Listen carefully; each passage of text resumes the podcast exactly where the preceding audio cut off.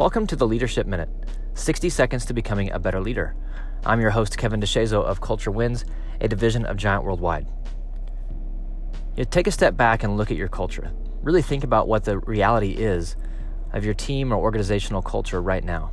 Is it toxic? Is it full of gossip? Are people frustrated?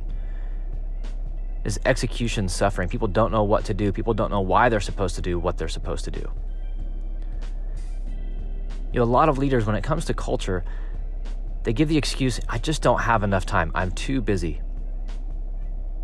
And what you're really saying is that if you're too busy for the culture, you're too busy for the people. And if you're too busy for people, then you're too busy to lead. The truth is, we're going to spend that time somewhere. We're either going to spend the time up front to define our culture, to create it, to protect it, and create an environment where people can actually thrive, or we're going to ignore it and end up on the back end trying to fix all the fires that we've now created because we ignored culture.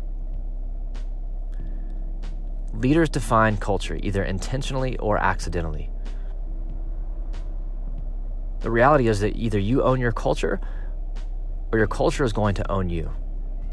Great leaders make culture a priority because they know that culture is a competitive advantage.